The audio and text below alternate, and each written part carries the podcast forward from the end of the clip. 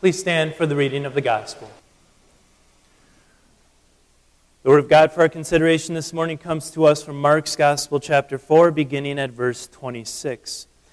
He said, The kingdom of God is like this A man scatters seed on the ground, and while he sleeps and rises night and day, the seed sprouts and grows, though he does not know how. The ground produces fruit on its own first the blade, then the head, then the full grain in the head. When the crop is ready, he swings the sickle without delay because the harvest has come.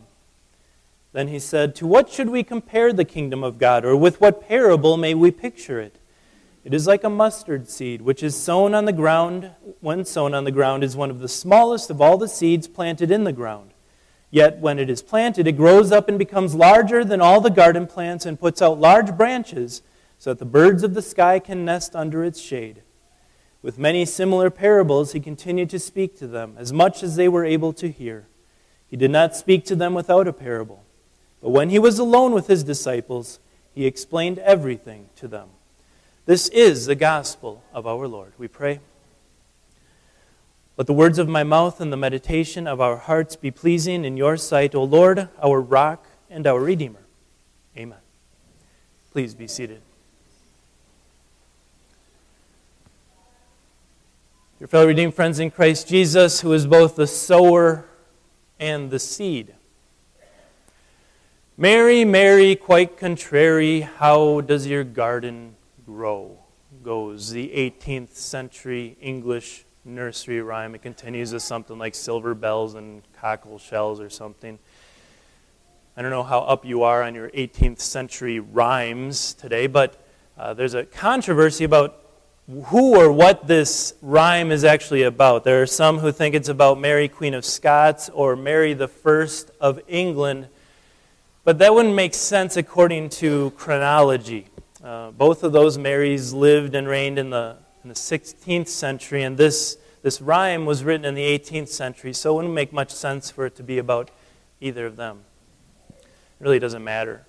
Uh, the reason I bring it up is because the question asked, How does your garden grow? gets us to the heart of our text for today. How does the kingdom of God grow? And the answer is quite contrary.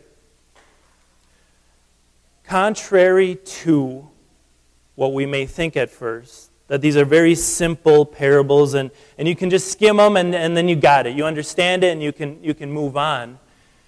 These are not simple. These are not basic, they're not easy to understand. They don't make for good bumper stickers, Jesus' parables don't. They, they don't look good on a tweet either. They're challenging. And that's why Jesus told them. He wants you to stop and think about what he's telling you here.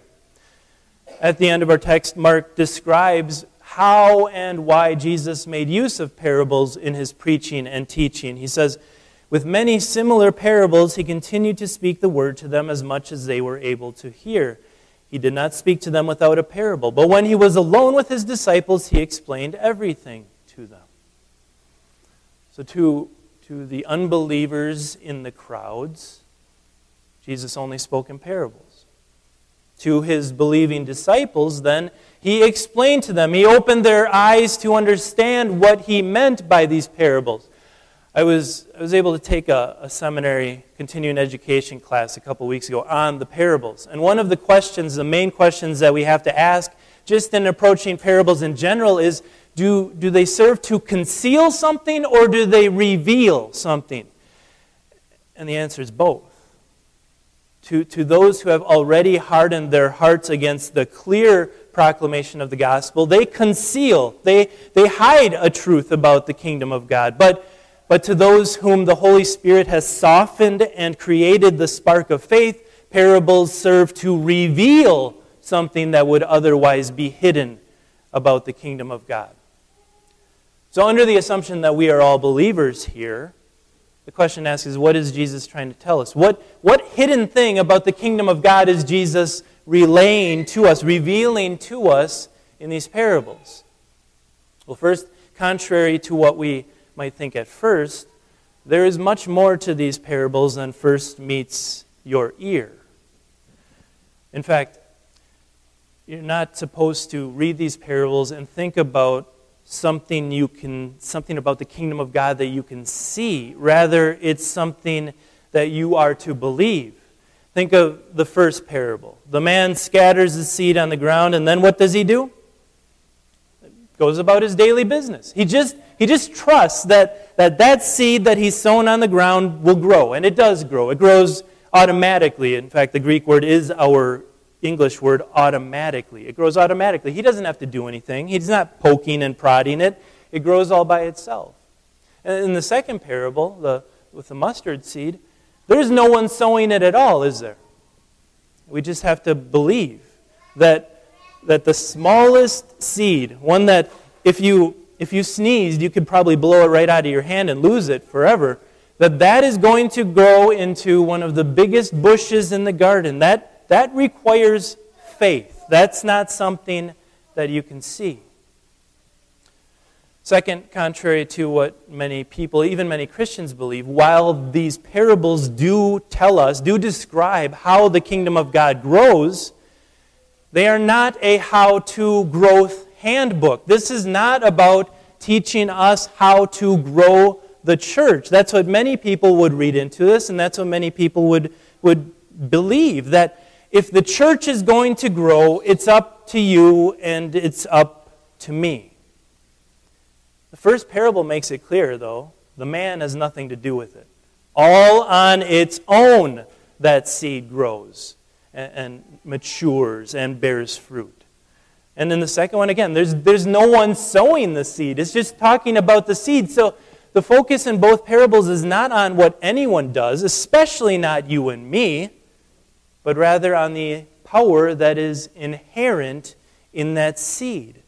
The seed contains everything it needs to grow. That's what the Lord is trying to tell us here about the kingdom of God. It's contrarian. The kingdom of God is contrarian. It's contrarian because it doesn't grow, it doesn't work the way we think everything else in the world works, in a way that makes sense to us.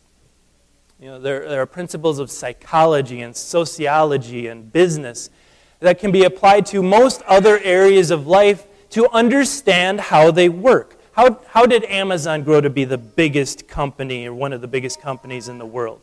Well, they could probably tell you. We track everything you view on the internet. We, we, we give you ads that, that are guided specifically towards your interests. They could tell you that. But those principles do not work when it comes to the kingdom of God. Those principles will not help the kingdom of God grow. In fact, the kingdom of God often grows totally the opposite of, of our man made logical principles. That comes out pretty clearly in the first parable again, right? The seed grows, and the man, the sower, has no idea how. He does not know. And the, the tense of that Greek verb, and I know you don't care about Greek verb tenses, but it's helpful to us when we're interpreting it, means that he doesn't know how it grows and he's never going to find out. He's never going to understand how that seed actually grows. All he sees is that he's putting a dead, what, what looks like a dead seed, into some dead looking ground, and a few weeks later, there's something there. There's something to be harvested. That tells us something about our understanding of how the church works, how the kingdom of God grows. It tells us that we're never going to understand it. And we shouldn't try. We shouldn't try to fit the kingdom of God into a box of our own understanding, our own making, to make it align with the principles that, that come from this world. And yet, we try, don't we? We try to fit it into a, a box that we can understand according to principles that, that we can control. We clutter up the ministry with an awful lot of stuff, don't we? With, with committees and with uh, demographic studies and, and, with psychoanalysis and with uh, narrowly targeted messages to this generation or that generation. Uh, we spend so much time uh, coming up with one and three and five and ten year plans. And don't get me wrong, I'm not saying that any of those things in and of themselves is wrong or bad, but they do often distract from the actual mission and ministry of the church, don't they?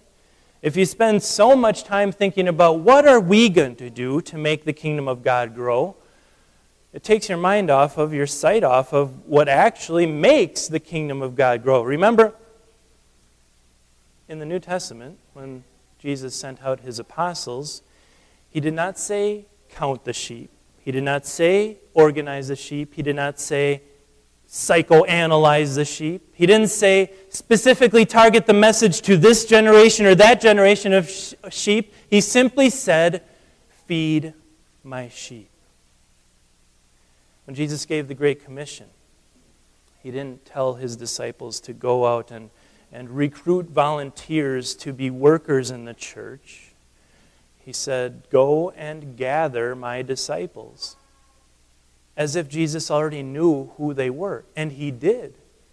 He said, Go out and gather my disciples, and these are the seeds that you're going to use. You're going to use the sacrament of baptism, you're going to use the word of absolution, you're going to use Holy Communion, and in that way you're going to gather my chosen ones into my flock. That's how we're going to do it. Because through those means, and only those means, that's how Jesus has promised to deliver himself to sinners like us. Through the power of the Holy Spirit, that's how Jesus is delivered to sinners. Now, speaking of Jesus, where is he in all of this? Well, one of the things we learned in our class about parables is that you have to distinguish between the interpretation of the parable itself and the application of it. These parables are not about Jesus, not directly. They are about how the kingdom of God grows. But it's interesting doesn't it seem like Jesus' own life and ministry fit this template of these parables? That they, they, his life fits this paradigm? Doesn't it seem like Jesus' mission was, was kind of a stealth mission on this earth? He was invisible to, to most of the people around him. God the Father, invisibly through the power of the Holy Spirit, sowed Jesus into the womb of the Virgin Mary.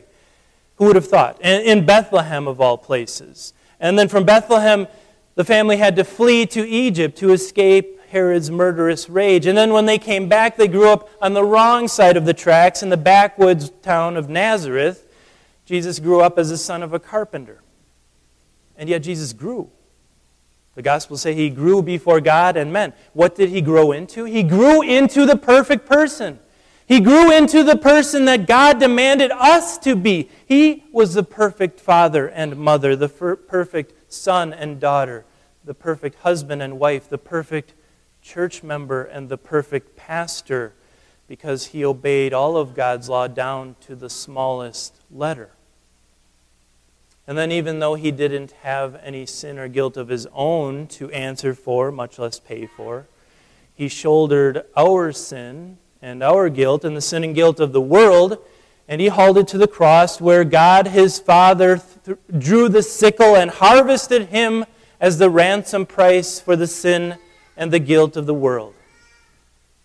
Three days later, Jesus rose from the dead, in which God declared that he had accepted Jesus' payment price, that the world is now justified, that heaven is now open to all. But think about all those things, how invisible they were to most of the people around Jesus. Think about little 10 year old, 11 year old Jesus growing up in Nazareth. How many of his friends do you think knew that, that he wasn't just an especially good boy and obedient to his parents, but he was the perfect boy? How many of, of his friends do you think were cheering him on? Well done, Jesus. Thank you for being the perfect boy because I haven't. How, how many times do you think that happened? Or think about the, the scene around Jesus' cross. There were tons of people there witnessing his crucifixion. But how many people really understood? Here is the Son of God bleeding and dying for my sins. How many of them really understood that? Think about his resurrection. Who saw his resurrection? No one. No one saw Jesus rise from the dead. You see, invisible to the human eye. A very stealthy mission that Jesus carried out, and he did it all by himself. Like that seed that grew by itself, Jesus did it all by himself without any human intervention. He didn't need help from any one of us to win our salvation. And what's the result of that? Well, is the result anything less than what we see in that parable of the mustard seed? That, that what started out as, as tiny, as inconsequential, as a, a baby born to a peasant in the town of Bethlehem, Jesus has now grown into the biggest religion in the world. Christianity remains the biggest religion in the world with over 2 billion, I believe, 2.3 billion members. Jesus' name is known to the ends of the earth. And if you doubt that, go to a bar on a Friday or Saturday night. You'll hear his name thrown around like crazy. The book that was written about Jesus is the annual, the, the perennial bestseller in the world. All from nothing.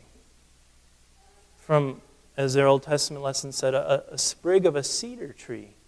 It came from nothing. And yet now, now the Christian church is the most vast organization in the world, and people from all races and languages and nations flock to it because they are drawn like a magnet to the thing that only Jesus can give his atoning death and his victorious resurrection. And what does that have to do with you?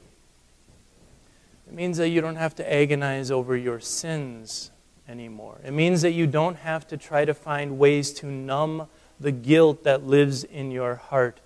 It means that even though you may think you're stuck in a rut of some habitual sin that you could never get out of, you can. Because Christ has conquered your sin for you. He took it to the cross and wiped it away once and for all. It also means that you don't have to spend your entire life striving after, grasping after some form of contentment and joy in this world. Because as you do that, and, and we all come to this realization sooner or later, the actual times of joy and happiness that we can find in this world, they're so rare. There's always something that goes wrong with them. And, they're always tainted by sin. Nothing is ever perfect in this world. Nothing ever lasts. No vacation, no, no cool new car, uh, no job achievement. There's always something more. It's never, it's never enough, is it? But you don't have to look for that anymore because in Christ we have so much more. We have an eternity of more. We have, look, we have to look forward to a new heavens and a new earth where babies don't cry, much less die, where old people are not, not old, where there is no such thing as sadness or sorrow or pain. Those are the things we have to look forward to. Those are the, the gifts, the eternal riches that Christ has won for us. And, and the amazing thing is that he wraps those up in such hum, humble and, and earthly things. He puts those eternal riches in regular old tap water.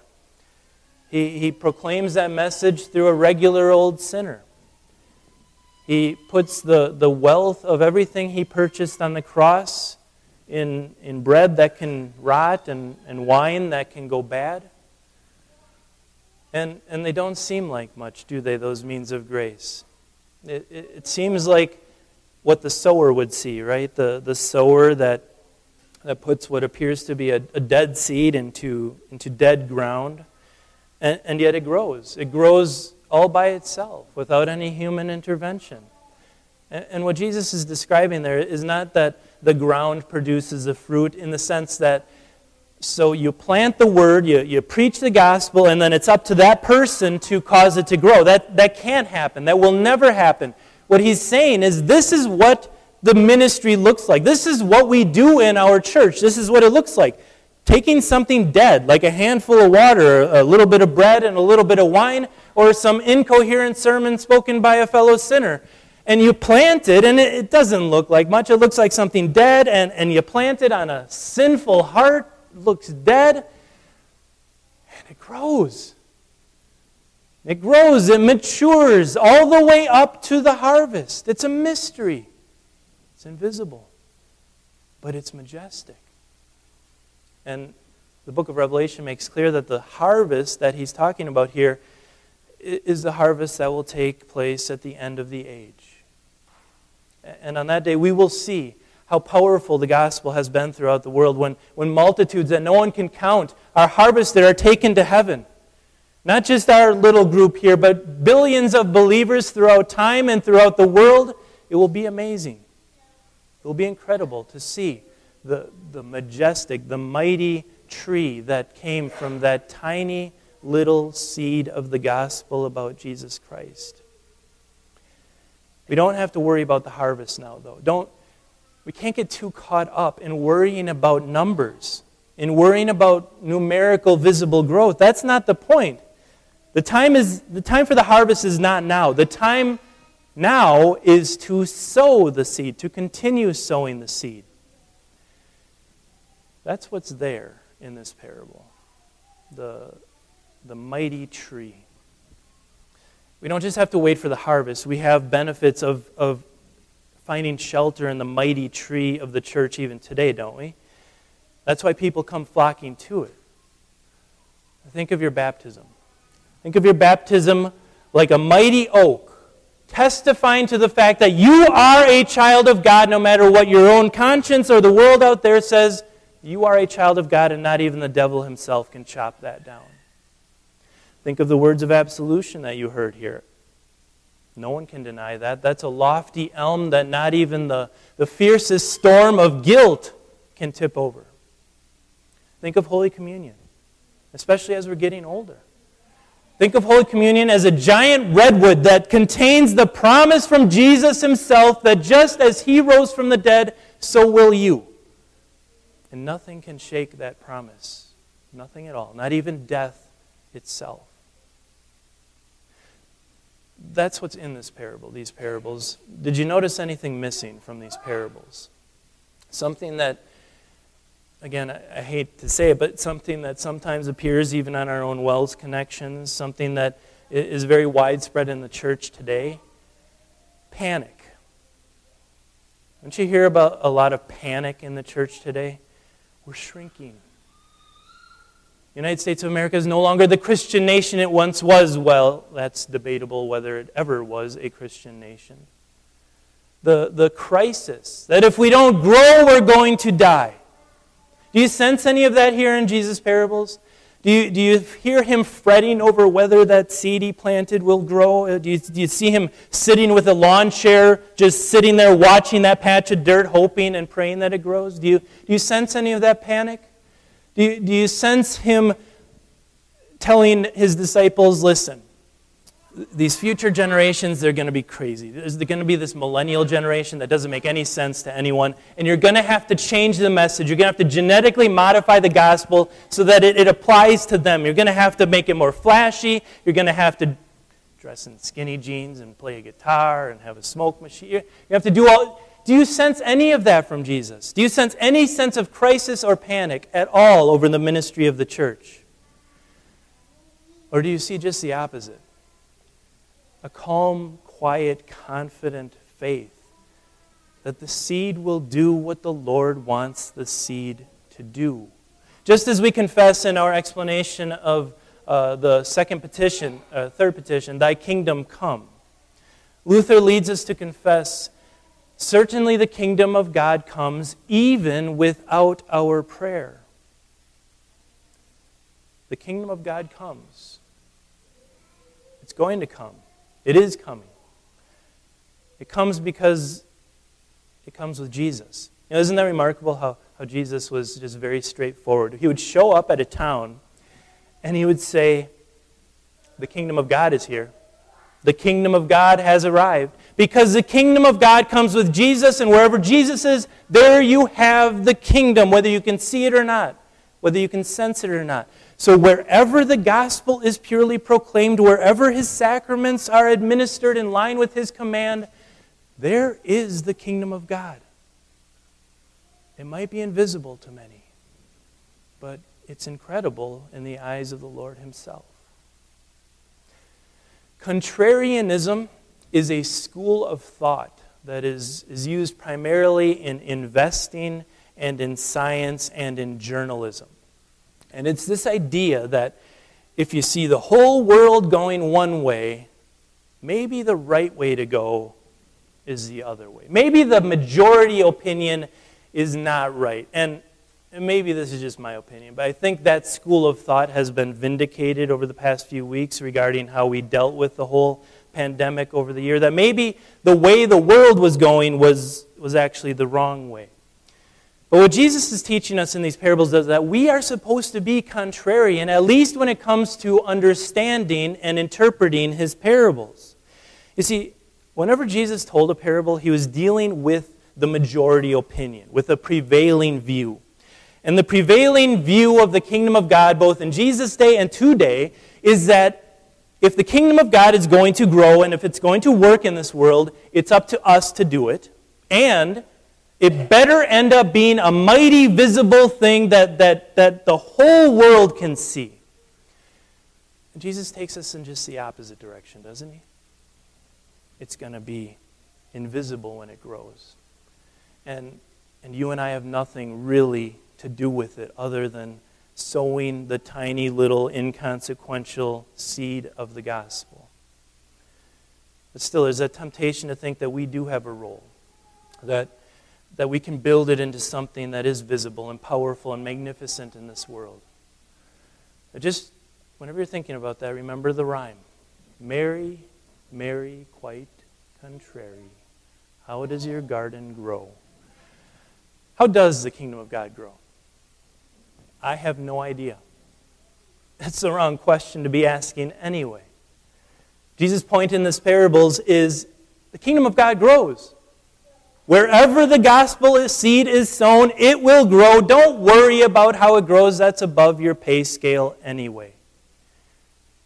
The kingdom of God may grow contrary to human reason and outside of our sight, but it grows. It grows invisibly and it grows incredibly, and you have Jesus' word on it. Amen.